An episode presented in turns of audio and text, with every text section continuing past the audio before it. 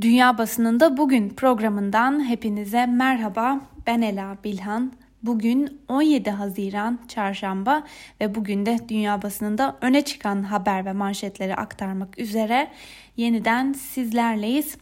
Bugün e, bültenimize Amerikan basınından New York Times gazetesi ile başlayalım. ABD'nin Minneapolis şehrinde George Floyd'un ölümünün ardından başlayan ve ABD geneline yayılan protestolar sonrasında Başkan Donald Trump güvenli toplum için güvenli polislik adında polis reformuna yönelik başkanlık kararnamesini imzaladı. Kararname aşırı güç kullanma sicili olan polis memurlarına ilişkin federal bir veri tabanı oluşturulmasını da öngörüyor. Florida, Texas ve Arizona günlük vaka artış oranlarında ayrı ayrı rekorlar kırdı başlıklı bir diğer habere göre. Eyaletlerin hızlı bir normalleşme sürecine girdikleri bu dönemde test sayılarını da arttırdıkça her bir eyalet yeni vakalardaki en büyük artışları bildirdiler.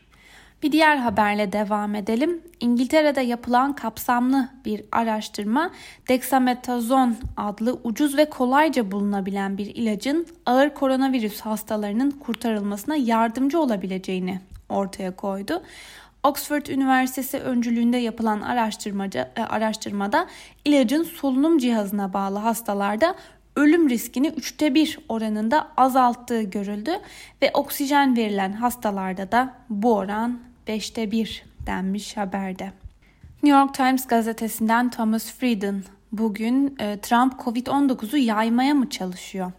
Başlıklı bir e, yazı kaleme alarak Trump'ın salgını yönetmesini eleştirmiş ve öbür taraftan dikkat çeken bir analiz de paylaşılmış bugün gazetede ve bu analize göre de Trump kolluk kuvvetlerini eleştirmeyi reddediyor.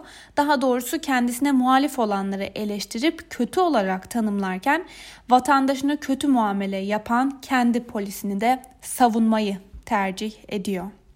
Trump yönetimi Bolton'un kitabının e, baskısını ertelemek için dava açtı. Başlıklı bir diğer habere göre Trump yönetimi ve eski ulusal güvenlik danışmanı John Bolton arasında bir süredir devam eden kitap tartışması mahkemeye taşındı. Adalet Bakanlığı Beyaz Saray'ın ulusal güvenlik açısından gizli ve hassas bilgiler barındırıyor dediği kitabın yayınlanmasını engellemek için John Bolton'a dava açtı. Başkent Washington'daki federal mahkemede açılan davada Adalet Bakanlığı John Bolton'un 500 sayfalık kitap taslağının gizli belgelerle dolu olduğunu iddia etti. Savcılık Bolton'un daha önce imzalamış olduğu anlaşmalardan doğan yükümlülükler kapsamında Beyaz Saray'ın onay sürecinden geçmesi gerektiğini ancak eski ulusal güvenlik danışmanının da bu süreci tamamladığını savundu. Bu haberlerin ardından Washington Post gazetesinde öne çıkan birkaç haberi de sizlere aktaralım. Seattle protesto alanında hiç polis yok ve bu yüzden de güvenliği sağlamak için gönüllüler ortaya çıktı. Gönüllüler kavga ve olası çatışmaların önüne geçerken e, bir yandan da dükkanların camlarını korudular ve yine bu gönüllüler şehirde polis olmadan da şehrin güvenli olabileceğini savunuyorlar. Bunun üzerine ABD Başkanı Donald Trump Seattle'da otonom bölge ilan eden eylemcilere müdahale tehdidi yaptı. Kent konseyi ise polisin kalabalık gruplara göz yaşartıcı gaz kullanımında yasakladı ifadelerine yer verilmiş haberde. ABD'nin bir sonraki salgına hazırlıklı olması için ulusal güvenlik önceliklerini değiştirmeli başlıklı bir diğer habere de göz atalım. Birçok cumhuriyetçi salgınla beraber Çin'i daha büyük bir tehdit olarak görmeye başladılar ve Çin'le mücadele içinde ülkenin ordusuna, askerine destek yapılması görüşünü savunuyorlar. Buna karşılık e, demokratlar da müttefikleriyle işbirliği yaparak tıbbi ekipman paylaşmanın ve ortak bilimsel çalışmalar yürütmenin daha etkili olacağı görüşündeler.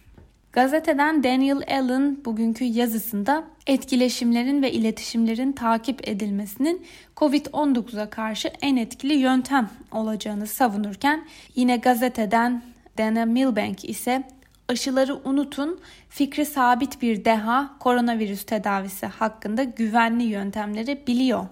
Başlıklı yazısında Trump'ın koronavirüs hakkındaki hakkında kendi kişisel görüşlerini dayatmasını eleştirmiş. Gazeteden Hugh Hewitt'in bugünkü yazısına göre de ülkede koronavirüs sonucunda ağır darbe alan sektörlere karşı gündeme getirilecek olan dördüncü kurtarma paketinin ekonomiye ve ulusal güvenlik alanına verdiği zararı onarması gerekiyor.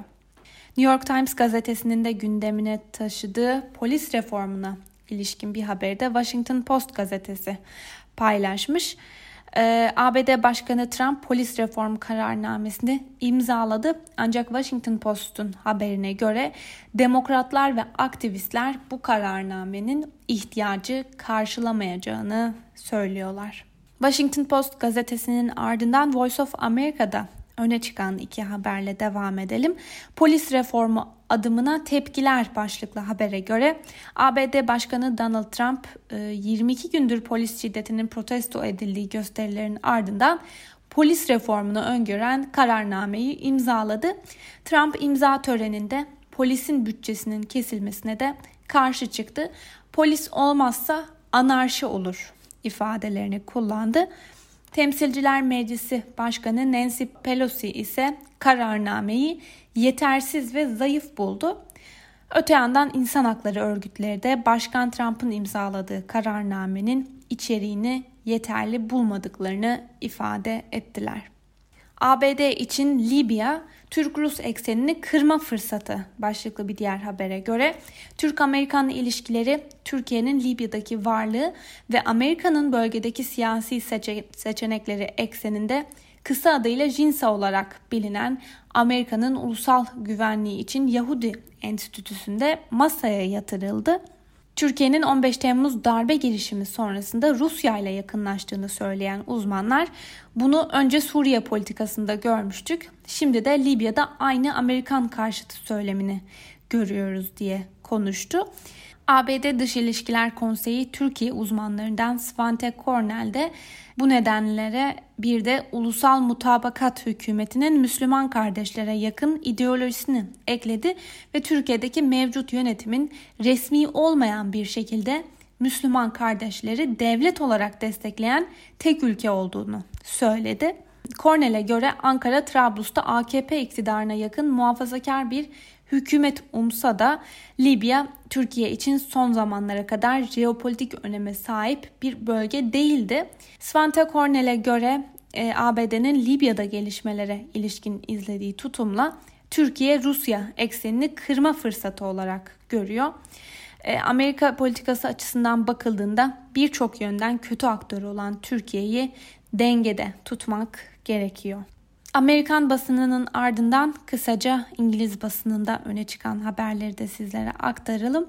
The Guardian gazetesi bugün Rashford'un hamlesi Johnson'a U dönüşü yaptırdı manşetini gündemine taşımış ve bu habere göre Premier Lig ekibi Manchester United'ın genç yıldızı Marcus Rashford'un çocuklara sunulan ücretsiz yemek kuponu uygulamasının okulların tatil döneminde de sürmesi için parlamentoya e, yazdığı mektup karşılık buldu.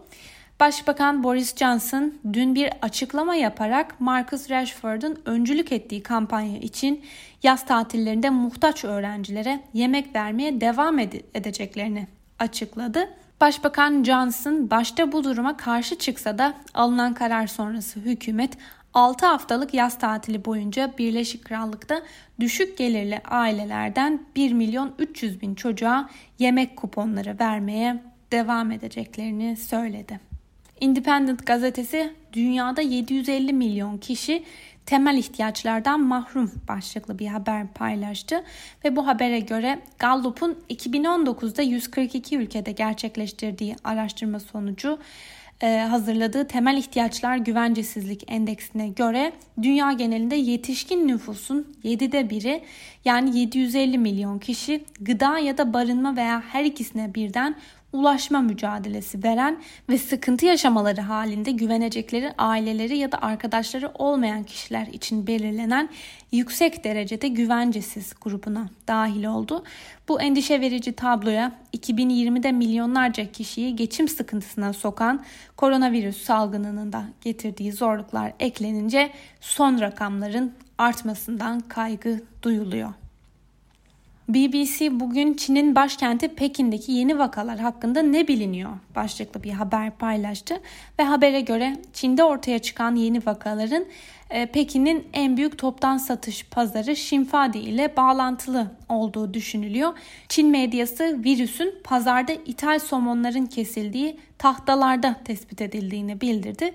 Pekin'de büyük süpermarketler başta somon olmak üzere balık satışlarını durdurdular ve pazarın genel müdürü Komünist Parti yerel yöneticisi ile yardımcısı görevden alındı. Son koronavirüs salgınının başladığı ülke olan Çin'de e, son 5 gün içerisindeki yeni vakalar ortaya çıkana kadar 56 gün boyunca hiç yeni vaka görülmemişti. Öte yandan Çin Hastalık Kontrol ve Önleme Merkezi baş epidemiyoloğu Zheng Guang ise virüsün somona insanlar tarafından mı taşındığı yoksa virüsün somondan mı kaynaklandığı henüz bilinmiyor ifadelerini kullandı. Çin-Hindistan sınırında çatışma başlıklı bir diğer habere göre statüsü tartışmalı Keşmir bölgesinde Hindistan ve Çin orduları arasında çatışma çıktı. Hindistan çatışmada en az 20 askerinin öldüğünü açıkladı. Hint yetkililer çatışmanın Keşmir'in Ladakh e, bölgesinde çıktığını duyurdu. Bu sınır bölgesine 45 yıldır yaşanan ilk ölümcül çatışma oldu.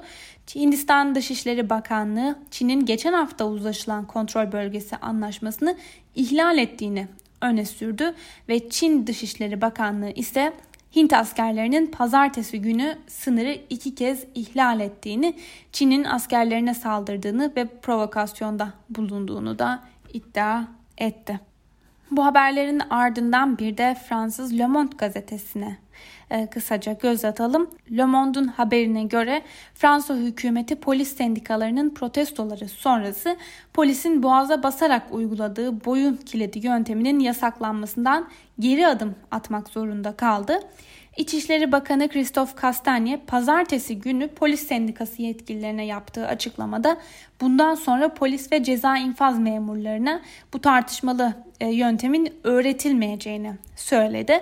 Ancak Castagne gözaltı sırasında bu yöntemin tamamen yasaklanmadığını da açıkladı. Gazete bir yandan da Pekin'de e, binden fazla uçuş iptal edildi başlıklı bir haberi gündemine taşımış. Buna göre Çin'in başkenti Pekin'i salgında ikinci dalga endişesi sardı ve bunun üzerine neredeyse normal hayata dönmüş olan Pekin'de yerel yetkililer bu kez daha sert önlemler almaya başladılar. Alman basınından Deutsche Welle bugün mobil korona uyarı uygulamasını gündemine taşımış. Habere göre Alman hükümeti enfeksiyon zincirinin takip edilmesi için geliştirilen cep telefonu uygulamasını kullanıma açtı. Uygulamayı indiren kişiler yakınında enfekte olan birisi varsa uyarılacaklar. Başbakanlık Dairesi Başkanı Helge Braun da özel olarak geliştirilen mobil korona uygulamasının dünyada bir ilk olmadığını ancak en iyisi olduğunu söyledi. Uygulamayı indirmek ve kullanmak salgınla mücadelede önemli bir adım diyen Brown kullan kullanımının ise isteğe bağlı olduğunu hatırlattı.